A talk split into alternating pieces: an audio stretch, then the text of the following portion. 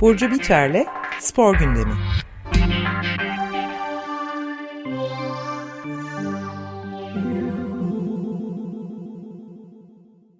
Günaydın Burcu, merhabalar.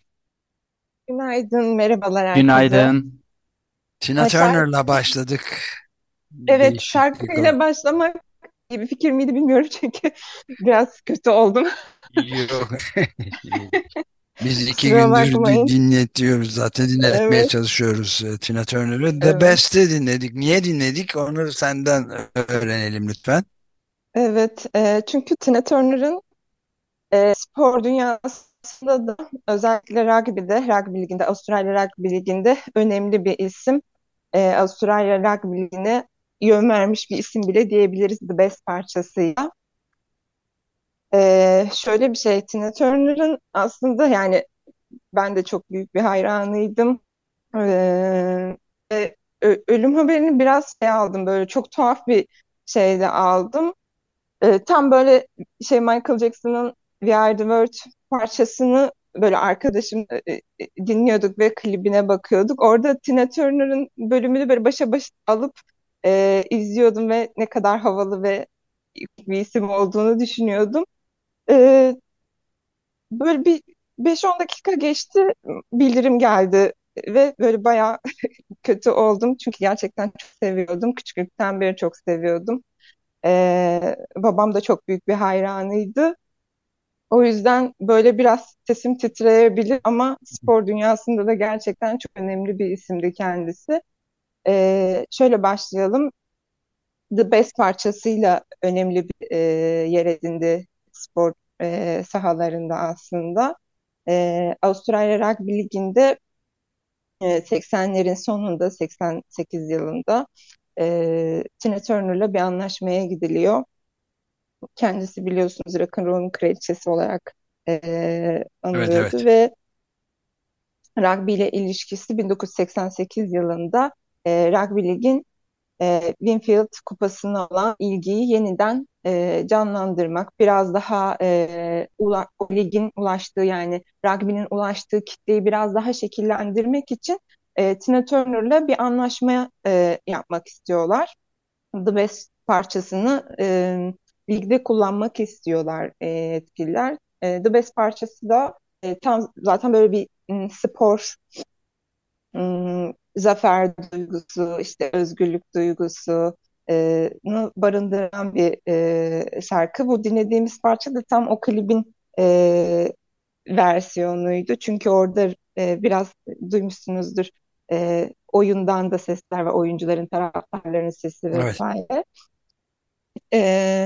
Aslında The Best Amerika'da değil ama Avustralya ve Avrupa'da büyük bir dünya çapında bir hit oluyor. 1,5 milyondan fazla satılıyor Birleşik Krallık'ta. Avustralya'da da çok bulamadım dinlenme şeyini ama gerçekten ilk ona vesaire giriyor. Hatta 2021 yılında Tina Turner'la tekrar bir anlaşmaya gitmek istiyorlar. Finale çağırmak istiyorlar lig için, ligin büyük finali için. Fakat öyle bir şey olmuyor çünkü Tina Turner uzun süredir rahatsız. Avustralya Rugby Ligi artık çok popüler, o dönemde 80'lerde çok popüler ama şöyle bir yansıması var. Biraz daha maço, erkek, çok fazla şiddetin, sahada şiddetin olduğu bir spor. Ve bunu biraz değiştirmek istiyor ligin yetkilileri. Ve bir çalışmaya başlıyorlar. Çünkü kitleyi biraz daha kadınlara yönelik, ailelerin de gelebileceği, çocukların da orada olabileceği bir lige ve bir sahaya, rugby sahasına, oraya böyle biraz daha yumuşatmaya çalışıyorlar. Bunun için de Tina Turner'la bir anlaşmaya varıyorlar. 80'lerin sonunda işte John Quayle, o zamanın genel müdürü, ligin genel müdürü, rugby'nin tema müziği, The Best'in rugby liginin tema müziği olmasını, Tina Turner'ın da o ligin yüzü olması için bir anlaşmaya varıyorlar.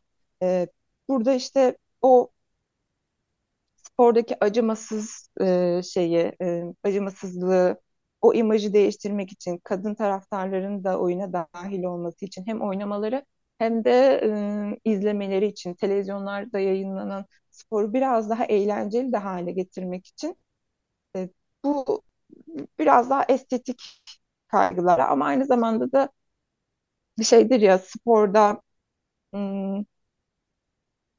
eğlenceyle sporu bir araya getirdiğinizde gerçekten daha fazla kitleye ulaşabiliyorsunuz.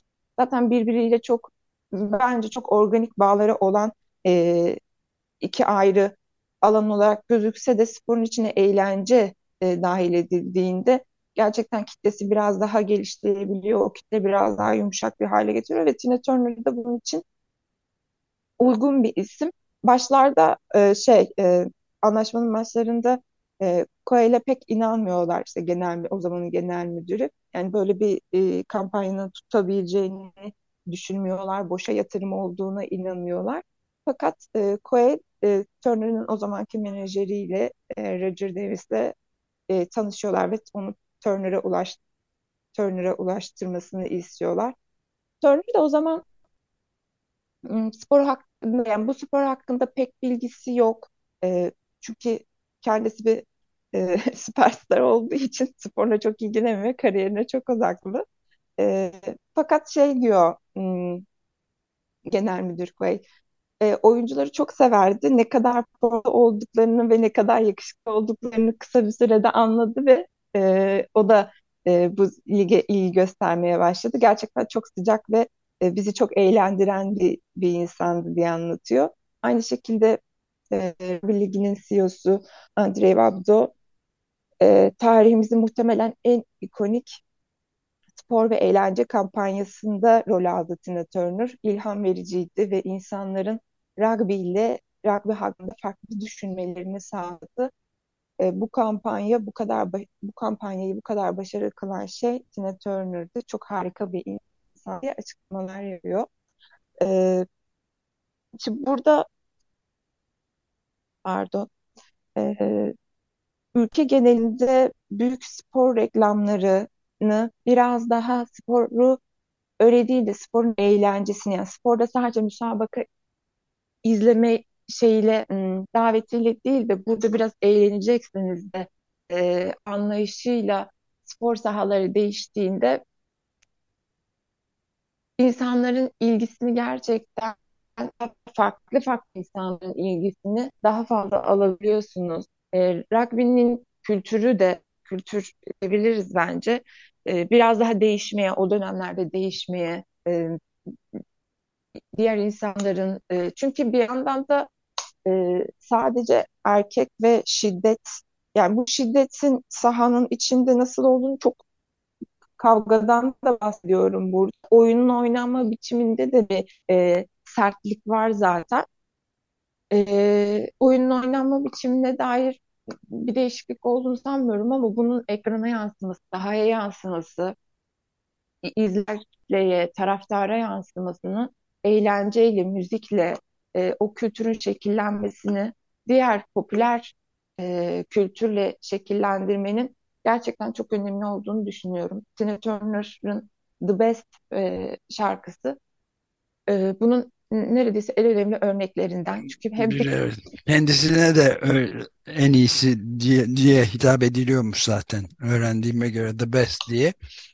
Evet. Hem de bir kadın figür ve bu kadar sert bir sporun yüzü olması gerçekten vizyonlu bir düşünce. Kendisi de fotoğrafları görmüşsünüzdür belki. O kadar güzel kareler var ki, kendisinin de rugby topuyla böyle deniz kenarında o zaman oyuncularıyla böyle oynadığı ve gerçekten sert bir duruşu, oyuna hakim olduğunu gösteren, neredeyse önüne gelen her işi çok böyle ustalıkla yapabilen, hemen adapte olabilen bir karaktermiş. Çok ilginç bir hikayesi var bu rugby liginin kültürünü değiştirmesiyle. Çünkü The Best diğer spor alanlarında da kullanılan, çünkü zaten tam bir gerçekten taraftar, tribün, nasıl derler spor şarkısı, marş niteliğinde bir eser ve şarkıcı da aslında biraz şarkıdan da bahsetmek gerekir mi? Hangi albümde vesaire diye bu bilgileri de verelim istiyorsunuz. Tabii. Şarkı aslında orijinali, yani bu aslında bir cover. Orijinal Bonnie Taylor'ın seslendirdiği bir parça. O da 80'li yılların sonunda çıkarıyor parçayı. Tina Turner bu parçayı coverlıyor. Hatta internette ikisinin ayrı ayrı videolarının oynadığı seslerin üst üste bindirildiği karşılıklı söylüyorlarmış gibi bir videosu var. Bunun Taylor'ın parçası. Tina Turner bir yıl sonra cover kendisi tekrar düzenliyor parçayı ve 7. stüdyo albümünde yer alıyor. Corona Fire'ın, Tina Turner'ın 13 Eylül 89 yılında çıkan albümünde 7. stüdyo albümü bu. Tabii Tina Turner'ın biraz daha böyle zorlu bir hayatı da var. Bu albümden önce maalesef hayatındaki insandan, eşinden şiddet gören bir kadındı ve o dönemi atlatması çok zor olmuştu Tina Turner için. Çünkü tam kariyerinin zirvesinde olan, artık yıldız diyebileceğimiz bir isimken böyle bir durum, bir hayatının bir sürecini bu şiddetle geçiriyor ve o şiddetli süreci eşinden boşandıktan sonra da bir depresyonla geçirmek zorunda kalıyor. O dönemi atlattıktan sonra bu albümü çıkarıyor ve The Best gerçekten bu albümün en ikonik şarkısı oluyor. 89 yılında yayınlanıyor ve 6 milyondan fazla dünya çapında satılıyor. Evet Burcu, ben bir de şeyi ekleyeyim izninle. Yani bu cover denilen, yani orijinal parçaların yeniden farklı şekilde yorumlanmasıyla ilgili Tina Turner gerçekten Açık Radyo'da dün aldık, Açık Gazete'de bugün de. Yani mesela çok ünlü yorumları var. Creedence Clearwater Revival'ın Proud Mary'sini bambaşka bir kazandırıyor yani müthiş bir enerji veriyor. İşte bilmem, daha önce soul müzikten bildiğimiz Ball of Confusion var. Onu çalmadık ama çalarız belki. Ya da Led Zeppelin'in orijinal şarkısının tamamen yepyeni bir versiyonla cover ediyor. Yeni bir Whole Lotta Love'ı mesela 1975'te. Böyle bir öncü tarafı da var zaten.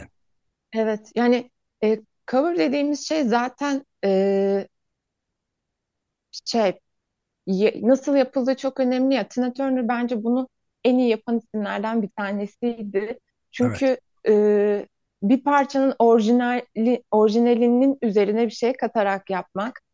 Yani The Best'te Bonnie Taylor versiyonunu da dinleyin. Vokal olarak çok bir fark yok. Çünkü Bonnie Taylor da o dönemler böyle rock'n'roll'un vokallerinden, zaten o dönemin çok daha hakim olan müzik tarzı. Vokal olarak çok bir farkı olmasa da müziğin düzenlenmesi olarak o kadar farklı bir şey dinlediğinizi hissediyorsunuz ki ben ilk başta o kadar keskin bir şey anlamamıştım ama daha dikkatli dinlediğinizde işin içine saksafonlar giriyor. Çok daha farklı altyapılarla Tina Turner bunu hem başka bir hale getirmiş hem de rugby ligi gibi Avustralya'da çok daha yerel bir lig olan, çok fazla önemsenmeyen diyemem ama çok kendi içerisinde biraz büyümeye çalışan, şirketleşmeye çalışan bir yapının dikkatini çekiyor ve Tina Turner'a böyle bir teklif gidiyor. Sporu da şekillendiren bir şey bu. Çünkü sporla müzik arasında da öyle çok fazla işte bu bir eğlence olsun ya da işte burada bir insanların sadece ilgisini çekelim gibi bir bağ değil de daha organik bağlar olduğunu da düşünüyorum. Hatta işte spor medyasına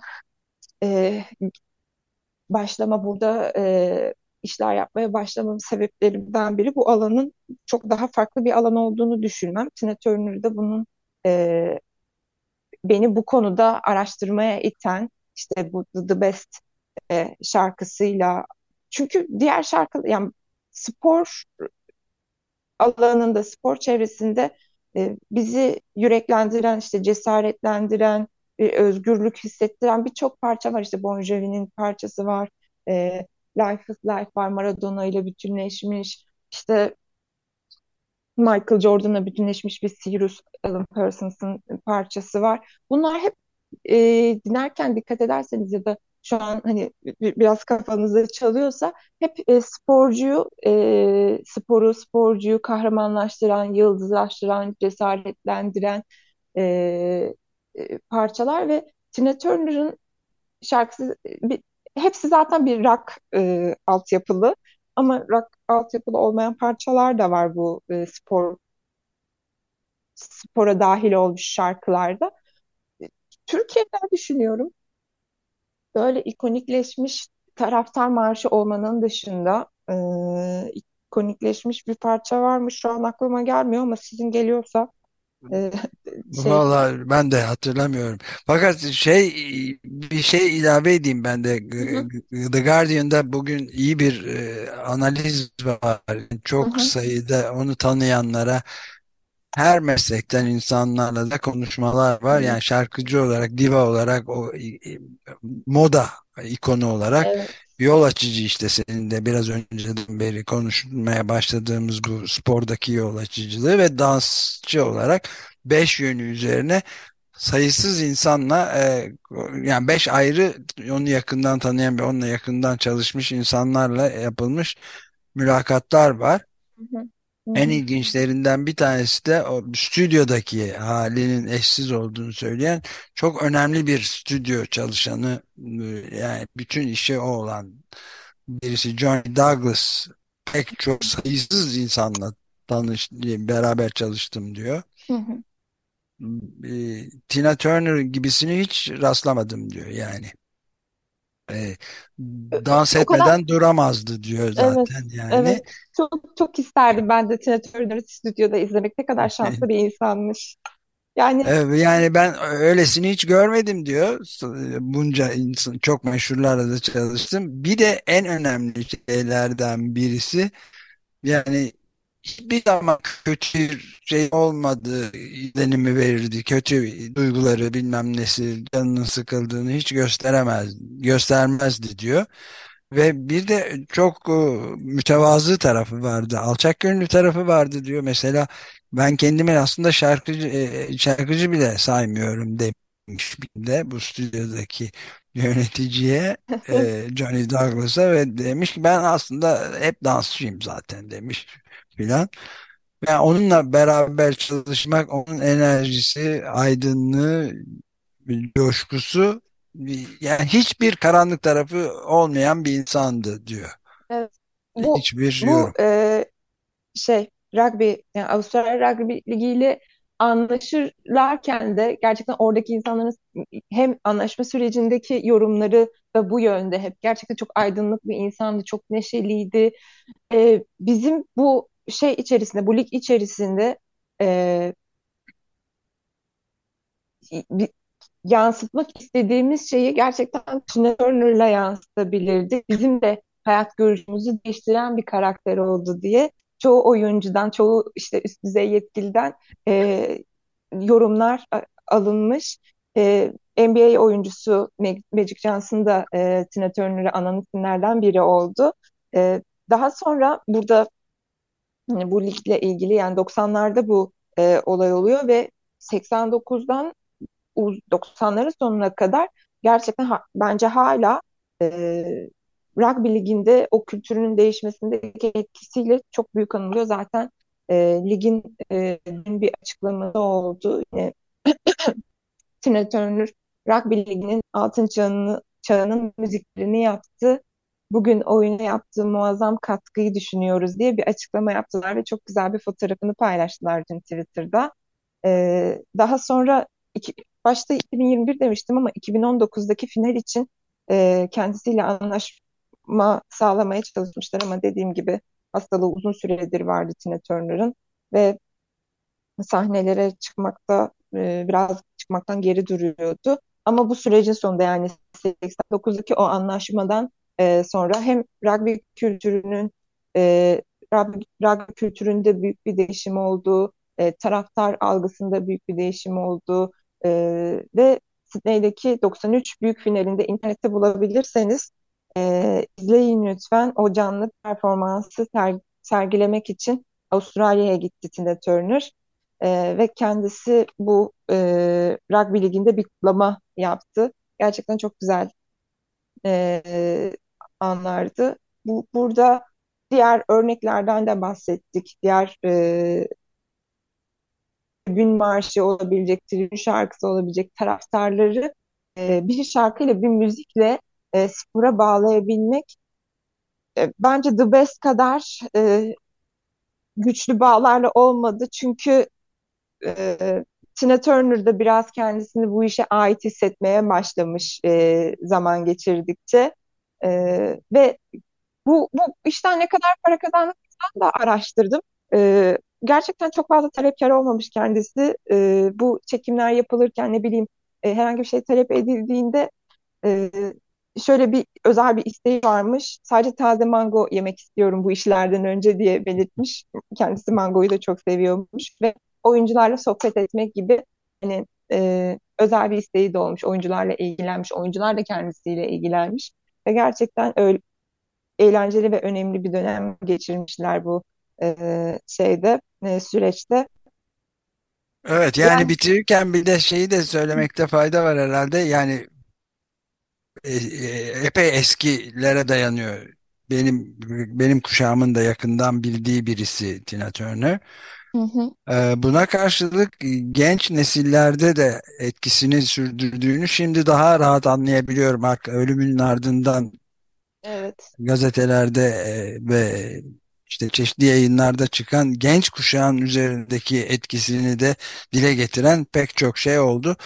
O yüzden evet. İlginç yani kendisinin o işte stüdyo yönetmeni Johnny Douglas'ın söylediği gibi enerjisi, ışığı, coşkusu, neşesi hiç kimsede yoktu.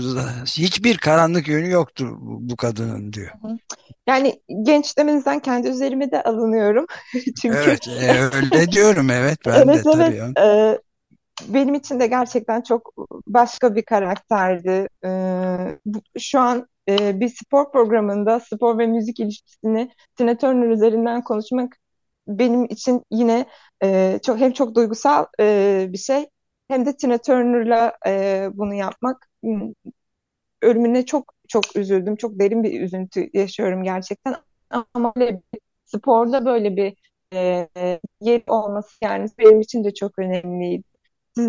Sizin de böyle programda yer vermeniz, bu programı The Best'le açmamız benim için gerçekten çok önemli oldu. Bunu Tina Turner vasıtasıyla yapmak da benim için çok önemliydi. Çok teşekkür ediyorum. Umarım... Biz teşekkür ederiz. Haftaya görüşmek üzere diyelim. Çok teşekkürler. Görüşürüz. Görüşmek üzere. Hoşçakalın. İyi hafta sonları.